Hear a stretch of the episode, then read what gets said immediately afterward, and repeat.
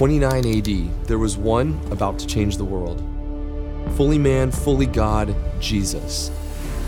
Next to him was a friend who witnessed everything. He saw early miracles. He sat at his right hand. His own eyes saw Jesus transfigured. The very heart of Christ was poured out to him, and he was there at the cross on the day history was altered. These are the words in the story of John. All right, tonight my intent is to process this text of John 20 uh, with two focal points in mind. Uh, the first is the, why the resurrection of Jesus matters, and uh, the second is the compassion of Jesus. And my aim is that you will be uh, inspired to live boldly for Jesus, knowing that He is alive and is coming back, and that you will be encouraged by the compassion that Jesus demonstrates for His followers. So, with that in mind, let's pray and ask God to move in our hearts and our minds. Father in heaven, thank you for this time. Thanks for these men. Thank you for this moment. Um, it's just incredible, Lord. We get to, we get to sit here in these rooms and talk about your, your life and your death, your resurrection, Lord. And um, God, I just pray this wouldn't be stale to us. For those of us who grew up in church, Lord, this is stale. It's stale information. That's so sad. This is the crux of Christianity is this moment in, in, in, in this story. And so let it come alive, Lord. I pray, I pray, and I pray these guys would pray this with me that I'd get out of the way. Please just get me out of the way, Lord, so that this can be real, Lord. Do something different in our hearts so that we would just believe this and it would change us. In Jesus' name, amen. So the first question is why does the resurrection matter? You know, last chapter we lived and we felt the brutality that Jesus experienced as he went through the crucifixion. And what really stood out to me was that the beating that Jesus took was, was small in comparison to the trauma that he endured as he wore the filth and disgust and horror and every sin and vile atrocity that was ever committed by mankind and that will ever be committed by humans. And then he said, It's, it's finished. It's finished. And he bowed his head and he gave up his spirit. Then he gets placed in the tomb. And everyone who had believed in him is left thinking, Now what do we do? Now what do we do? And then in breaks chapter 20. It's Sunday morning, and, and it's early. And Mary Magdalene and the other women wake up and they head towards, towards Jesus' tomb carrying spices, and they're intending to complete the burial arrangements for Jesus' body. They're boldly approaching the guarded tomb, not knowing if they'll be rejected or mocked or who or, or how they will, they will roll this stone away. And if you've ever smelled the odor of a gruesome death,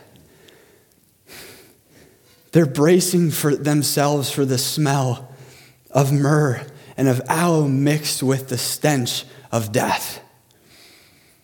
It was not a pretty scene that they were approaching.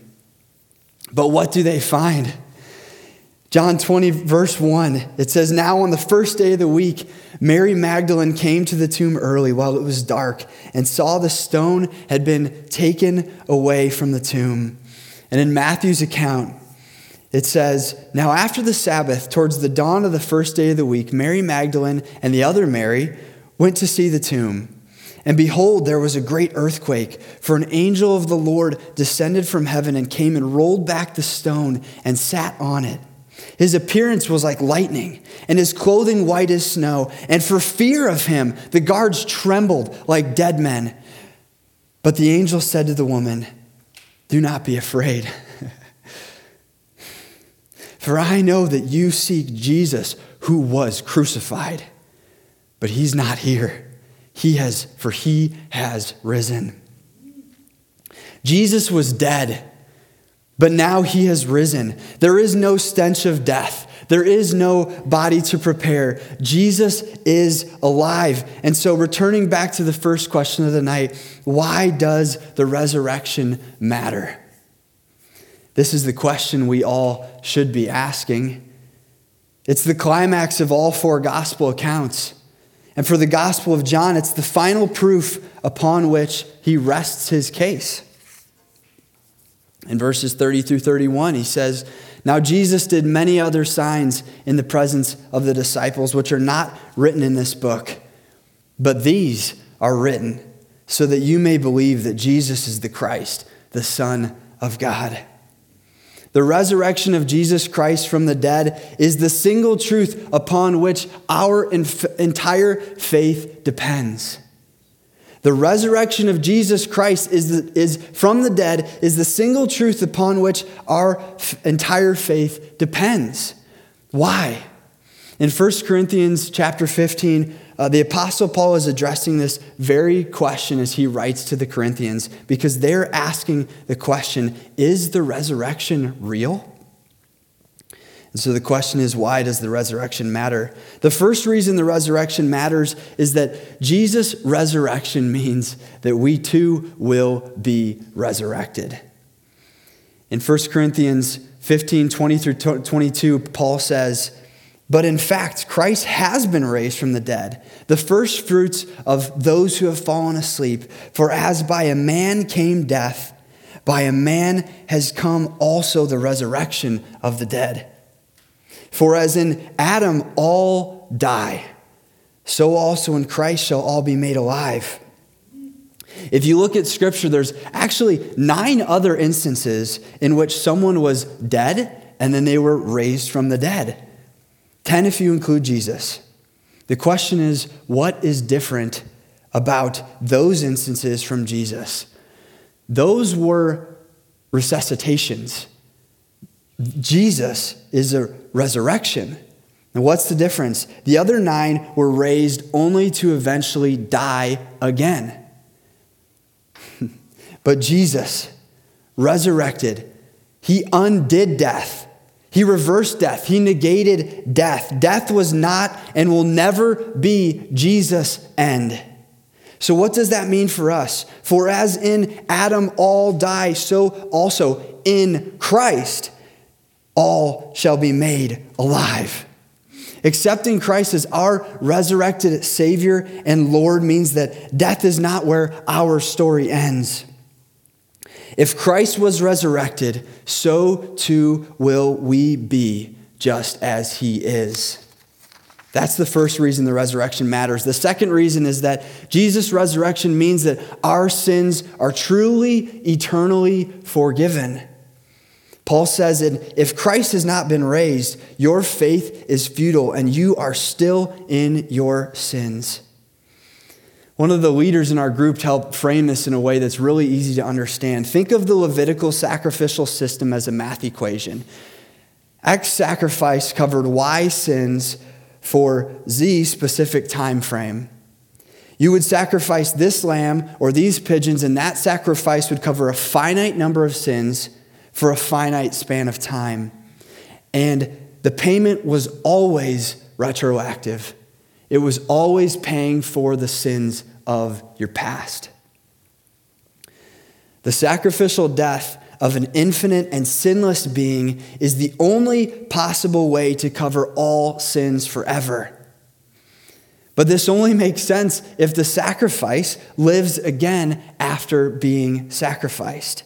Otherwise, it's not infinite being. So, by dying for our sins and rising again, Jesus pays the blood price for our sins and in his, in his death and the shedding of his blood. And by rising never to die again, he validates himself as the perfect, perfect, infinite sacrifice. A sacrifice, do the math, a sacrifice of infinite worth and life guarantees that our sins are truly, eternally, infinitely forgiven. That's Jesus. The third reason that the resurrection of Jesus matters is because it confirms that he is coming back again. In 1 Corinthians 15, Paul finishes this off and he says, Then comes the end when Jesus delivers the kingdom to God the Father after destroying every rule and every authority and power, for he must reign until he has put all his enemies under his feet. The last enemy to be destroyed is death. Amen. Come on. The message that carried the disciples out forth into the world was not just that he had forgiven their sins and provided them with eternal life. It was that he is the king and that the kingdom the disciples had been hearing about and Jesus had been telling them about and they had been dreaming of is coming. That took them out the door. The resurrection matters because it means that the king is not dead.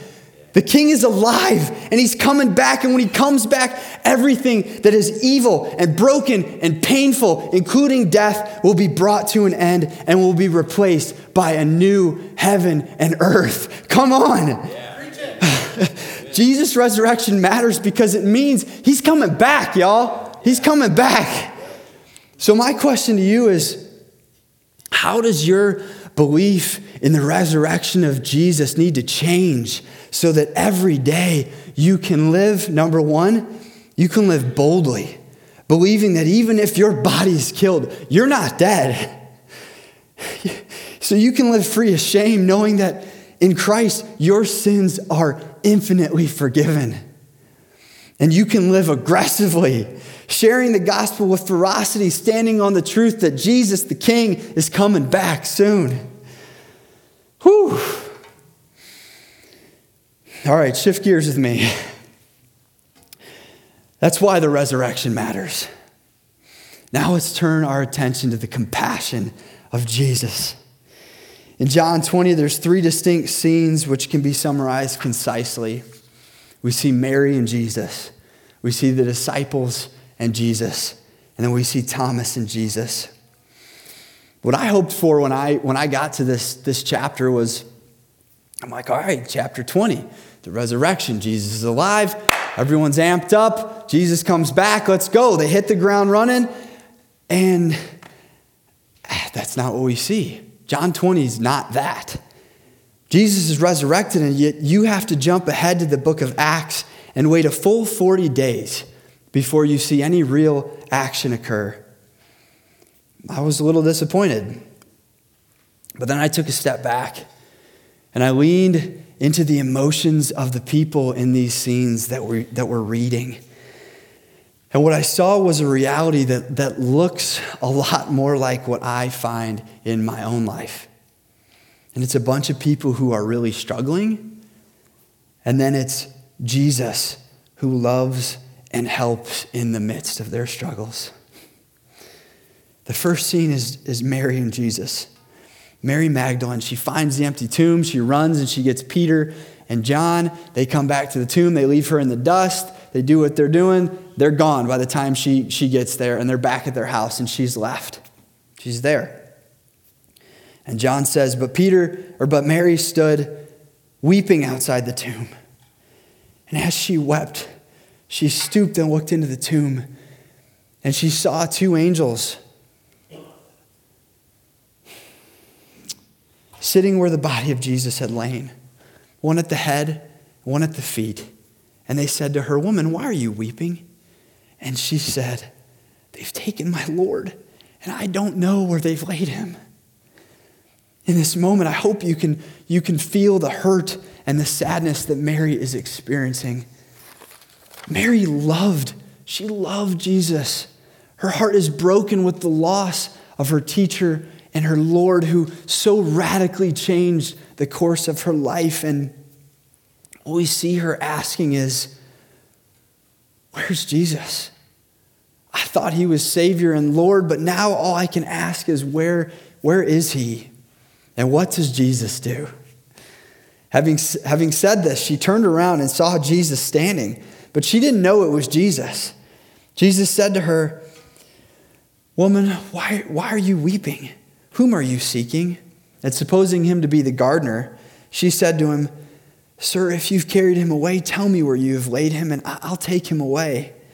And then Jesus said to her, Mary. Jesus feels Mary's hurts and he takes action to relieve her pain. What does he do? The first thing that we see is that he draws near to her. In the book of Jeremiah, God says, Then you will call upon me, and you will come and pray to me, and I will hear you. You will seek me and find me when you seek me with all your heart. And we see this truth played out beautifully in this picture with Mary. Mary is weeping, broken, desperately, desperately seeking to find Jesus with all of her heart. She's looking for him. Where's Jesus? Do you have him? Do you have him? If you put him somewhere, I'll take him. She's looking for Jesus. And he shows up. Jesus shows up. That's the first thing he does is he draws near to Mary. The second thing that he does is he asks questions. He says, "Woman, why are you weeping? Whom are you seeking?" You guys think that, that Jesus didn't, didn't know who she was looking for or why she was crying? I certainly don't think so. And so the question is if he, if he did know what she, what she was doing, why would he ask the questions? Because those are the questions that would go straight to Mary's heart. Think about if you just lost your dad or you just lost your wife, and someone who you trust comes up to you and they say, are you okay? What are you feeling? How are you feeling? What are you struggling with? What would that do for you?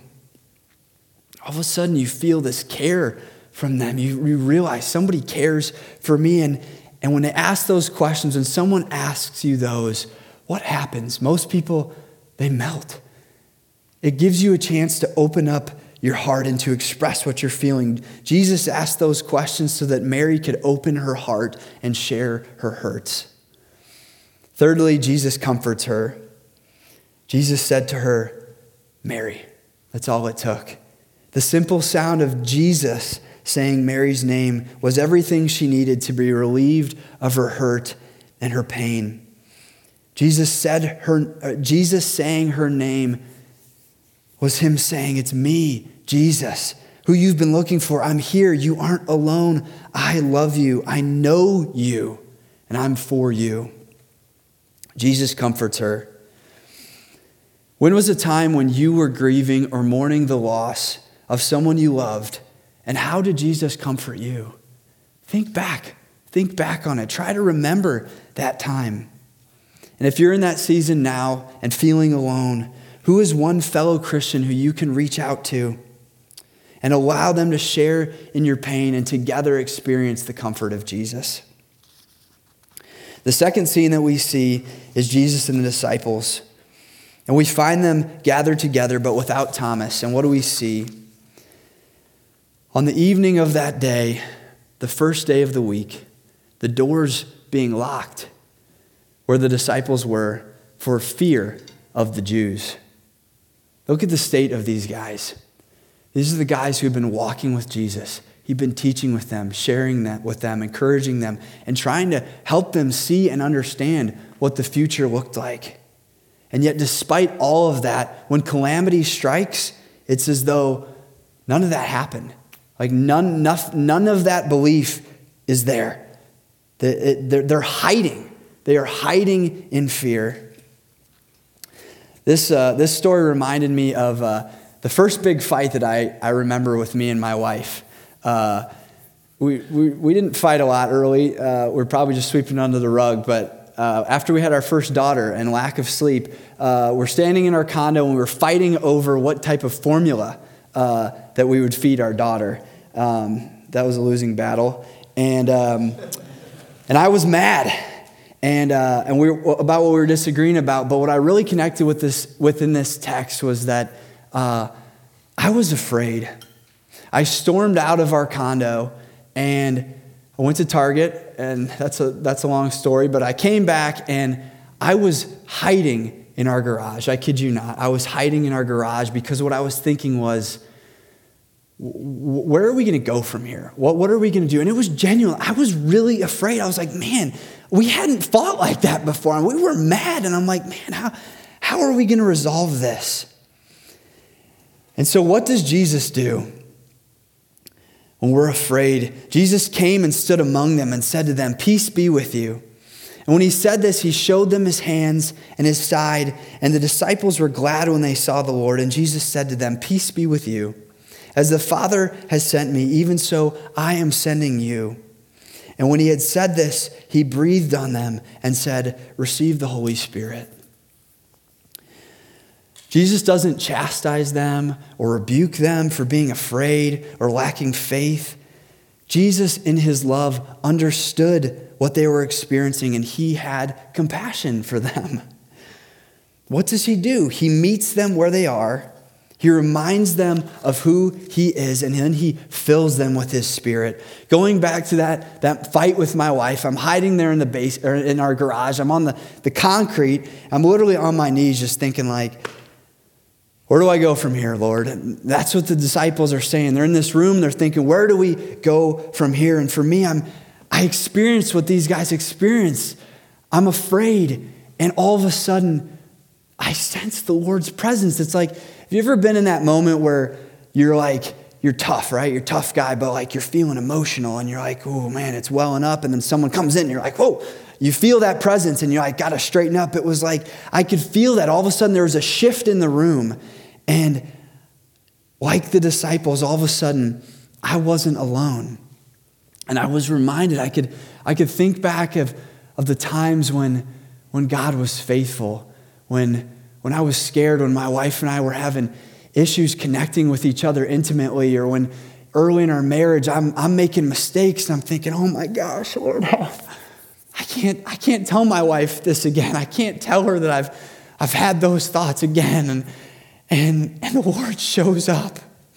And he shows up and, and he reminds you, remember that, remember that, remember who I am, feel these, I'm here, I'm with you. And then he gives us courage, he fills us with his spirit. In that moment, I remember all of a sudden I had the courage to walk up those stairs and talk with my wife again and feel like, okay, we can work this out. 2 Timothy 1 7 says, God didn't give us a spirit of fear, but of power and of love and of self control. That's what we see. When was a time in your life when you were really afraid, but Jesus showed up and he helped you? Don't forget those times. Don't forget those times. When you're afraid, recall those times. If you're in a state of fear right now, who is a Christian in your life who you can turn to and who you can share your fears with and along with you, who will ask God to remind you of his faithfulness and to fill you with the courage of his spirit.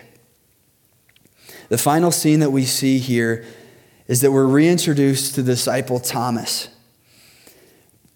And what we learn from, Jesus, from John's writing is that for reasons unknown to the reader, Thomas wasn't present with the disciples when Jesus first visited them in the locked room.